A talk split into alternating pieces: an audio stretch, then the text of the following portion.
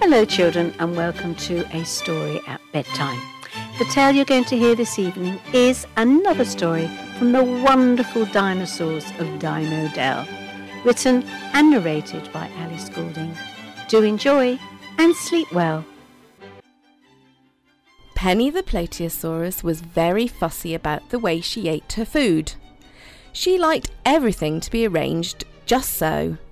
She hated it when different foods got mixed up on her plate. She liked everything to be separated into little piles so she could nibble each fern frond without them getting tangled up in each other.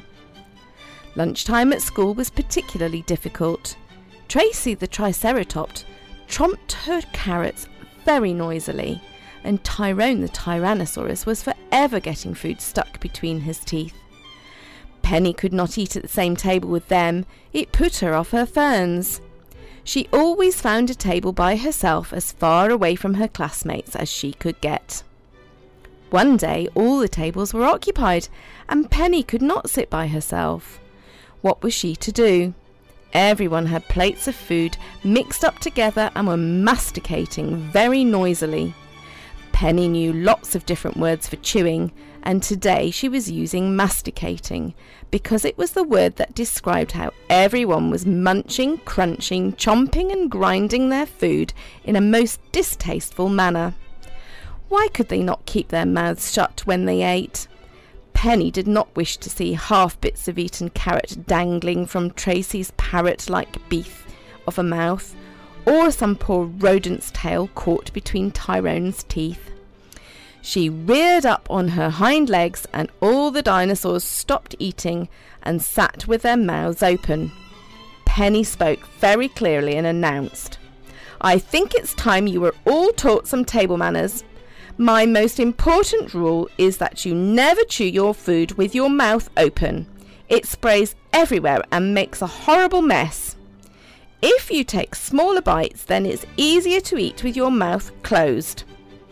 The dinosaurs were so shocked that Penny had told them off that they closed their mouths and chewed quietly.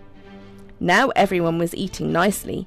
Penny smiled and ate her fern fronds without seeing bits of carrot and rodent tails for the rest of the lunch hour.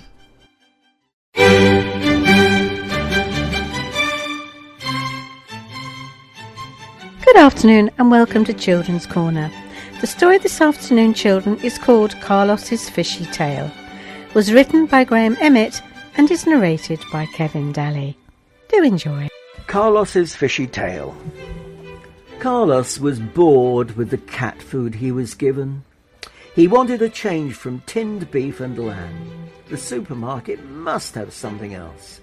He had seen fish lorries going past from the window an idea came to him. One morning, Carlos sat in the front garden, such as it was, waiting for one to go past. He didn't have to wait long before one did. On its side, a giant fish and Billingsgate Fish Market. He'd heard about this place. Rumour had it you could find every edible fish plus much more besides. Now, if he could just hitch a ride somehow, it would be quicker than the tube or the bus. Also, less chance of getting lost on the way. Carlos hightailed it to the supermarket deliveries at the back of the shop where the trays of fish were being carried in.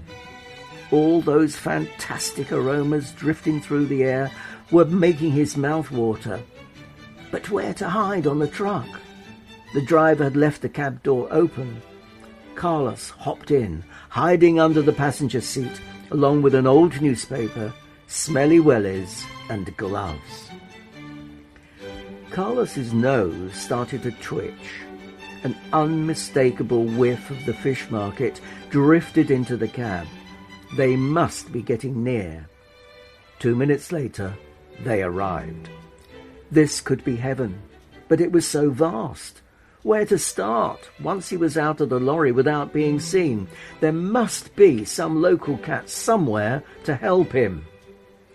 Sure enough, one appeared, with a large fish in his mouth, chased by security. Carlos had to help him, charging, then leaping, claws extended, landing at the top of his legs, stopping him in his tracks. Carlos released his grip, leaving the guard nursing his wounds, shouting expletives. Carlos shot after the other cat to catch him up and found him hiding in a stack of pallets. Where did you come from? I'd have been at the end of his size 13 boot, if not for you. Thanks, he said. Hitched a ride on that lorry from Brixton. I'm Carlos, by the way, he replied. Pleased to meet you. I'm Cedric. What are you doing here? I'd heard rumours about this place, but didn't know if they were true, so I had to find out. How'd you get in? said Carlos. I'll show you. But first, do you want some of this? I'll never eat all of it. Ooh, yes, please, said Carlos, and they both tucked in. Carlos followed Cedric up a pile of pallets and in through a gap in the cladding. There was a metal framework as far as the eye could see above all the stalls. People rushing about the place in white coats, wellies and beanie hats, pushing trolleys and barrows. Carlos had never seen so many different fish in his life, all shapes and sizes. No one knew they were there, looking down. So, how do you get a fish? asked Carlos. You wait for one to fall off a cart or trolley, then jump down and run off with it, trying not to be seen. Look, there's one now. Now's your chance. Go for it, Cedric urged. Carlos didn't need any encouragement. He was already on top of a cabin, then a stack of boxes. He grabbed a sardine and shot round the back before anyone saw him. Cedric was there waiting. Good work. You're a natural, he said. I've a friend in the country who catches his own from a stream. This is much easier, replied Carlos. Thank you for the tour. It's been most interesting. Now I must be getting home. I'll hitch a ride like this morning, he said, looking for the same lorry as they left the building. Edited by Sue Rodwell Smith, Children's Corner was brought to you by Wavelength Productions and recorded in Huntingdon, Cambridgeshire.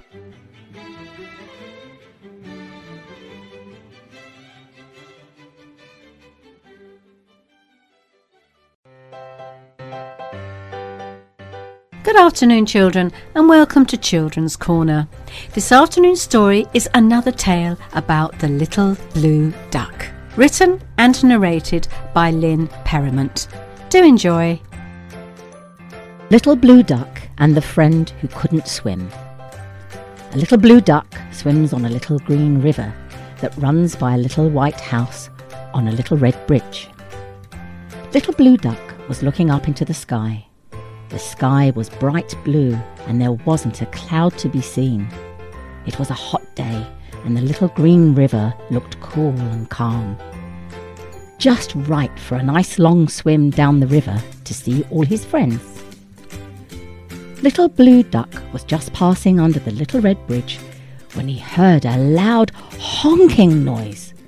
As he swam by the little white house, he looked into the sky again, and the honking was even louder. There, about to land on the river, were two enormous grey and white ducks.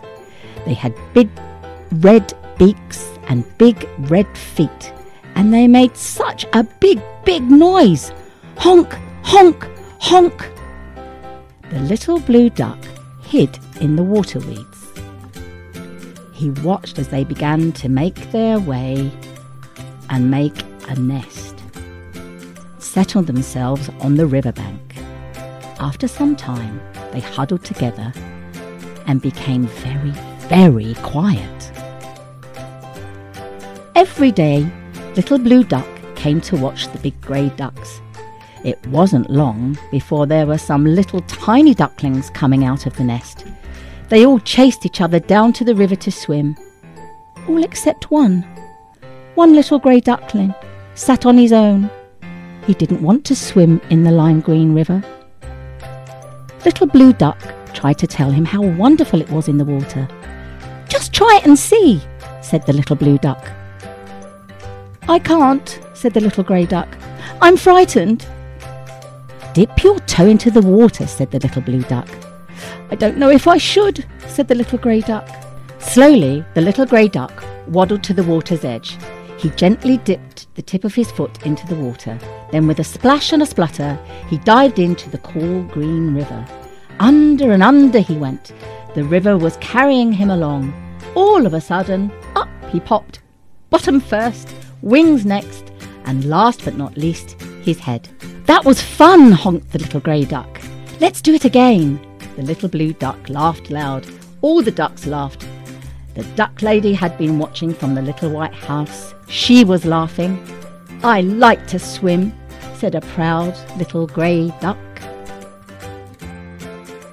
Edited by Sue Rodwell Smith, Children's Corner was brought to you by Wavelength Productions and recorded in Huntingdon, Cambridgeshire.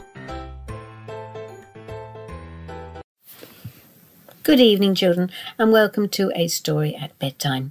The tale you're about to hear was written by Rosemary Emmett and is narrated by Alice Goulding. Do enjoy. Tom and the Pirates. Tom was sitting in the cosy corner of the classroom on some soft, large cushions wrapped in a rug. He was waiting for his mother to collect him as he wasn't feeling well. Tom was the mischievous boy of the class sometimes, and there were occasions when he would call the other children's names or make ugly faces at them. They did not like this, so he refused to play with them and join in their games. But on this day, something had happened to change all that. Tom was the sort of boy who made fun of people and broke other children's toys when they brought them to school. He also called them names when they would not play with him in their games. So he was a very unpopular boy. But something was about to happen to change all that. On the table nearby was a group of pirates made out of cardboard cylinders. They had been painted in bright colours and had shiny silver cardboard short swords. They all wore black pirate hats and they had black bushy beards made out of wool. The children, including Tom, had been busy making them a few days ago. Tom glared across at them and mumbled, Stupid pirates! I bet a puff of wind would blow them all over. Suddenly a voice bellowed, what is that you are saying about my men and myself? I think it's about time you were taught a lesson. Tom was so astonished and frightened he could not speak. Then suddenly he was tossed through the air at high speed and soon found himself on the deck of a large pirate ship. A pirate with a long bushy beard towered above him. Now, my boy, we will see who is going to be blown over by a puff of wind. Tom, who was sitting down feeling very frightened, spoke for the first time. Y- y- yes, sir. I'm very sorry I made fun of you all.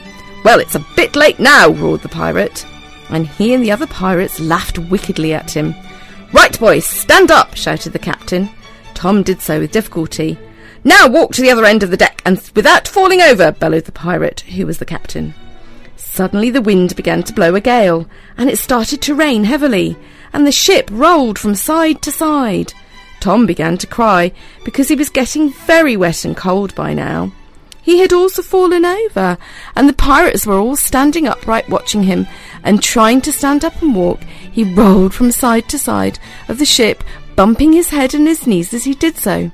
All at once the captain roared, Well, my boy, I think you have learnt your lesson now, so you had better get back to your classroom where you belong.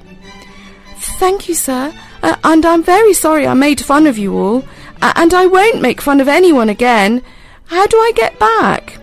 Put your hands on your head and say, ouch, three times.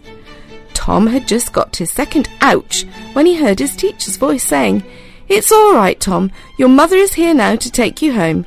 We will see you when you get better. Tom looked down at his clothes and felt them. They were perfectly dry. Well, at least I soon dried off, he thought, still puzzled.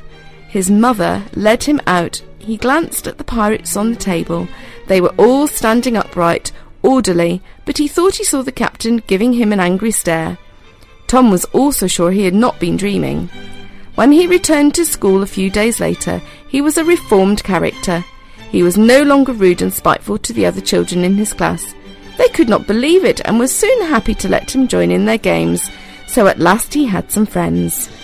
So the moral of this story, children, is to be nice to everybody. Is that right, right, Alison? Absolutely. Thank you.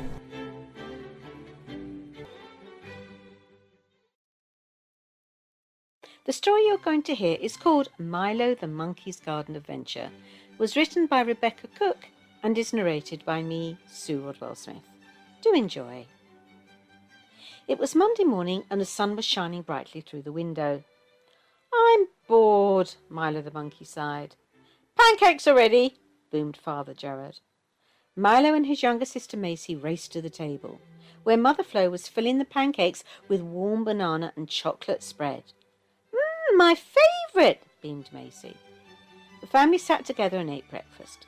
Mylo looked sad and puffed out his cheeks with another long sigh. Oh, Mylo, what is wrong? Flo asked. Mylo frowned and said, I'm bored. It's the summer holidays, Flo said. There's no time to be bored. There's lots of fun things to do if we use our imagination. Flo smiled at Jared. They had an idea. Mylo and Macy were given a list of things to find in the house, and they went off searching for the items. Mylo scratched his head and wondered what two blankets, some clothes pegs, a mat, sleeping bags, pens, paper, and a book on animals was for. They followed their parents out into the back garden. Using the frame of the monkey bars, Flo and Jared draped and pegged together the blankets into a triangle and put the mat and sleeping bags inside. Ooh, what's this? Macy said. It's a den, Mylo replied, swinging from the tree all excited. Come on, Macy, follow me. Let's go inside, said Mylo. The den was big and cosy. Jared gave them two pillows and a bag. Flo gave them some paper, pens, and a book on animals. Now then, if you sit quietly, you may see some amazing things in the garden. But remember to look and do not touch, Flo said as she returned to the house with Jared. Mylo and Macy looked at each other, puzzled. Mylo thought this was a cool den, but didn't like the sound of sitting quietly. Mylo looked inside the bag and found some snacks. He took out a piece of banana loaf and broke off some for Macy. He always liked to share. Suddenly, Macy pointed and whispered, Mylo, what's that? Fluttering in between the purple lavender was something pretty and white. Mylo did not know, but had an idea and looked inside the book. It's a cabbage white butterfly. Quick, write it down, Macy, and I will draw a picture, Mylo said. Bzzz. Ooh, what is that, Mylo? said Macy. They looked in the book. It's a bee, they both said. Did you know bees make honey we eat? Mylo asked. No, I did not know that.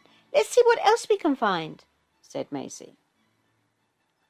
Time went quickly as the list of animals grew, and drawings of birds, snails, ants, ladybugs, frogs, and rabbit covered the den.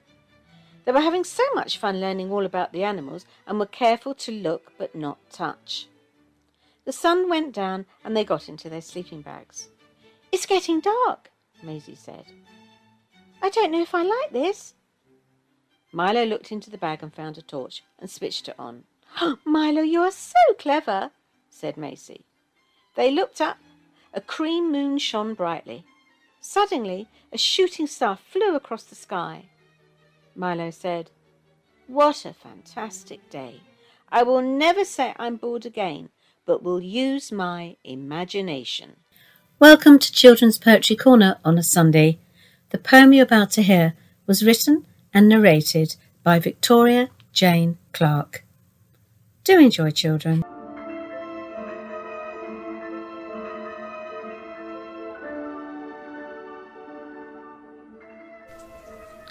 Animals that can sing. Could there ever be such a thing as an animal who could sing? You may think of sparrows and parrots. You know they really can cause quite a riot. What else could there be?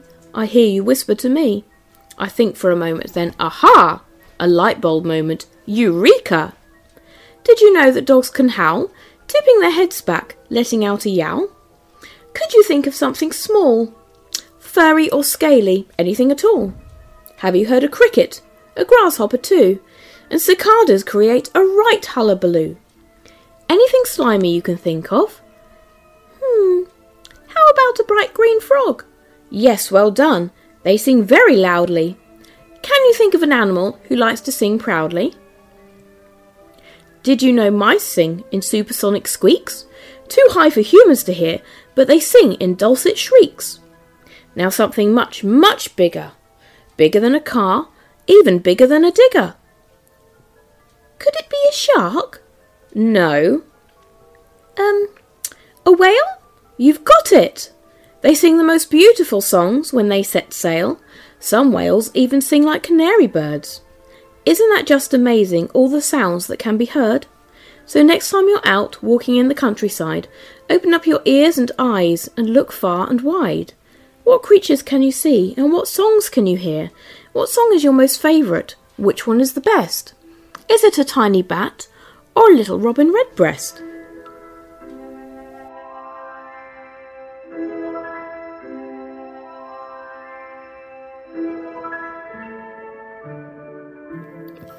Edited by Sue Rodwell Smith, Children's Poetry Corner was brought to you by Wavelength Productions and recorded in Huntingdon, Cambridgeshire.